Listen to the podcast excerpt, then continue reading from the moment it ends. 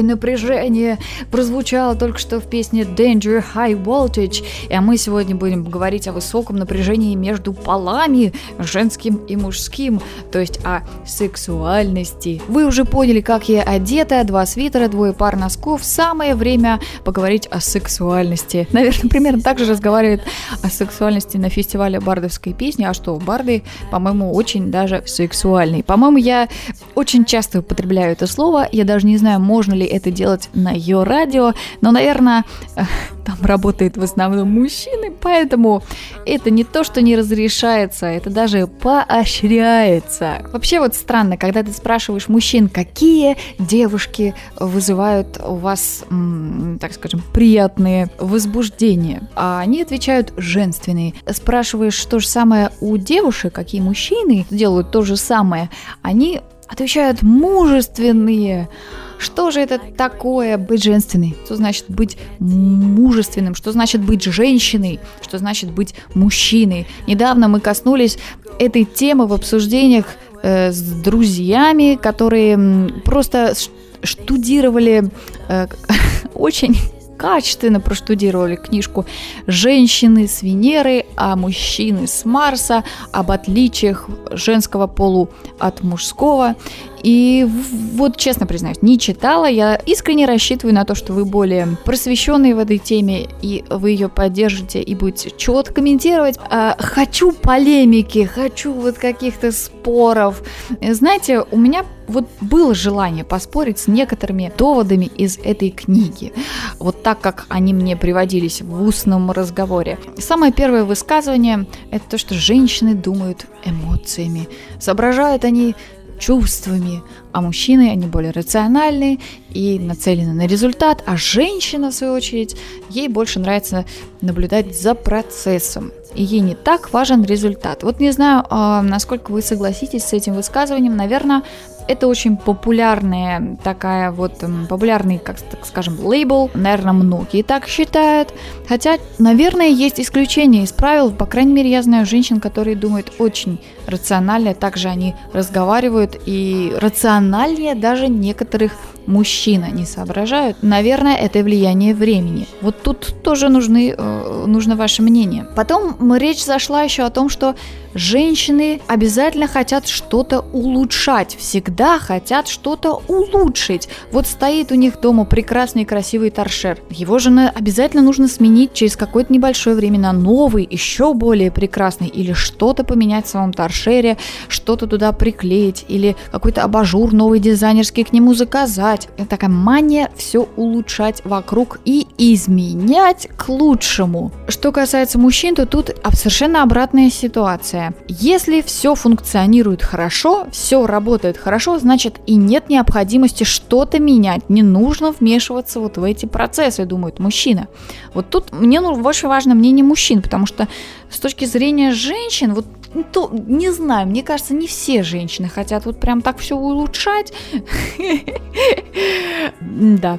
А, а вот мужчины, может быть, вы что-то покомментируете. Я знаю, что мужчин, которые очень активны в плане а, того, как выглядит их окружающая действительность и что-то постоянно хотят в ней изменить. Еще было, было такое замечание, как девушки и мужчины общаются по-разному. Вот, например, встречаются две подруги, случайно просто пересеклись где-то в городе, о, дорогая, здравствуй, как ты прекрасно выглядишь, какое на тебе прекрасное платье, боже, какие туфли, где ты такие нашла. Они расстаются, и через пять минут они думают, боже, как, как, она, как она постарела, как она обрюзгла, как она окрякла, боже мой. А мужчин ситуация абсолютно противоположная. Здравствуй, мужик, как ты поживаешь, как ты облысел-то, парниша, о, живот так у тебя какой пивной уже вырос, просто невероятно вроде так мало времени прошло. И вот они расстались, и каждый из них думает, как было здорово встретить своего друга. Вот не знаю, как вы, опять же, согласитесь вот с таким вот, э, с, с такой формулировкой про женщин, могу действительно сказать, это происходит. При встречах с подружками, да, это происходит. Но это даже не из зависти, как многие считают. Я думаю, что это больше связано, опять же, с тем маниакальным желанием улучшать все. И вот она видит свою подругу и видит, что в ней можно было бы улучшить. Давайте еще об этом поговорим чуть-чуть попозже. Сейчас послушаем Ричард Нил. И песенка называется Last Man Standing. И название немножко перекликается с названием популярного сейчас сериала The Last Man on Earth. Последний человек на Земле. Сериал, который завоевал награду Emmy Awards история там как раз вот по нашей с вами теме. На Земле произошла какая-то глобальная катастрофа, все вымерли, остался только один мужчина, и вот он так живет один, и потом ему это очень надоедает, и он просит, Боже, пожалуйста, пришли мне хоть одну женщину. И когда он уже находится на грани самоубийства, эта женщина появляется в его жизни, но уже через пять минут ему хочется от нее избавиться. Слушаем Ричард Нил. Возьми с собой бой немного ее радио.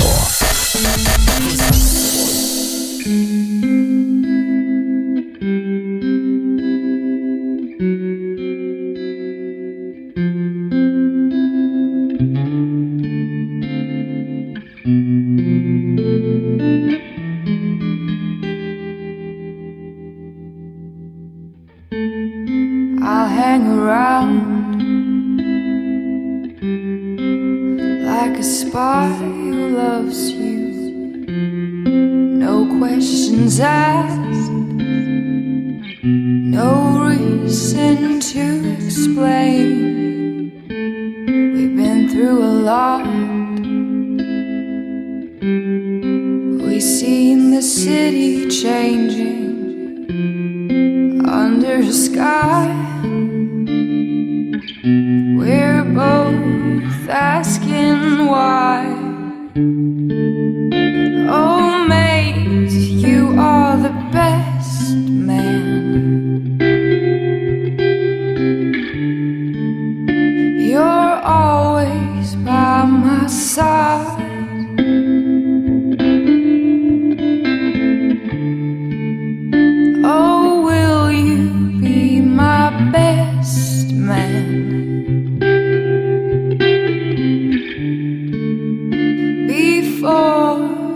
Something's changed, it takes a real friend to point out when it's the end and prop up the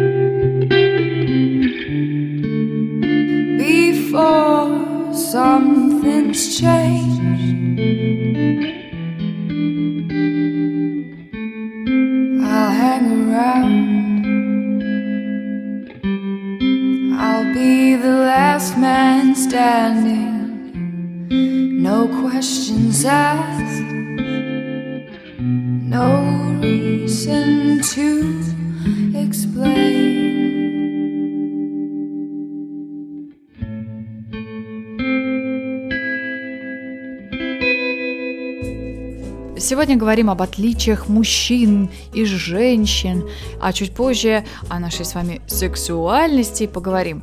Ну, а сейчас еще один пунктик. Разное отношение у мужчин и женщин к помощи. Женщины воспринимают помощь как нечто само собой разумеющееся и сами помогают и поддерживают. Помощь и поддержка для них жизненно необходимые составляющие и они считают своим долгом помочь ближнему своему. Что касается мужчин, то они эту помощь, если они не просили о помощи, воспринимают очень в штыки, потому что, опять же, возвращаясь к рассуждению о том, что если все функционирует нормально, то не надо там ничего шевелить и менять. А а если вдруг женщина ему предлагает свою помощь, то мужчина считает, что значит где-то он не справляется, значит он как будто как механизм, который сломался, если его начинают без спроса чинить. Тоже интересное отличие. Я, честно говоря, никогда не задумывалась об этом. Я думаю, что тоже тут отличное а, поле для ваших комментариев.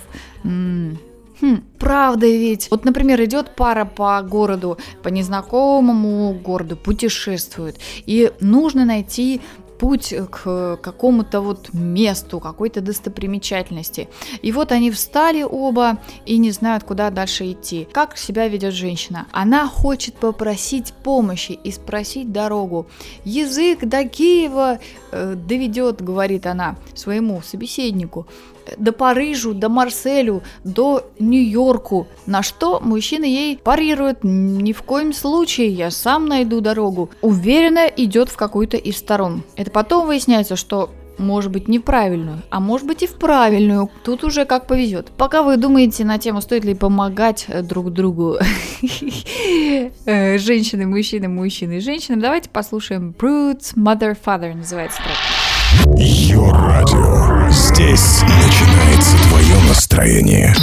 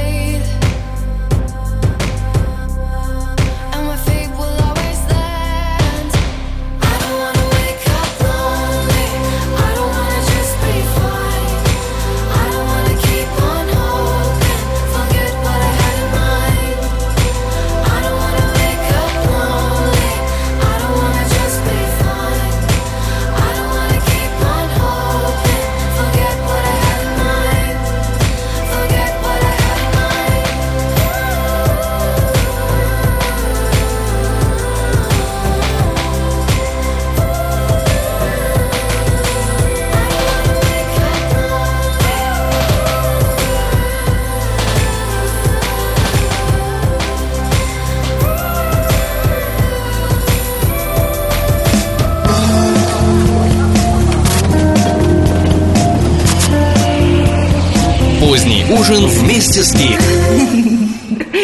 А вот еще одно интересное наблюдение. Это уже не из книжки про Марс и Венеру, это уже из высказывания одного известного американского комика.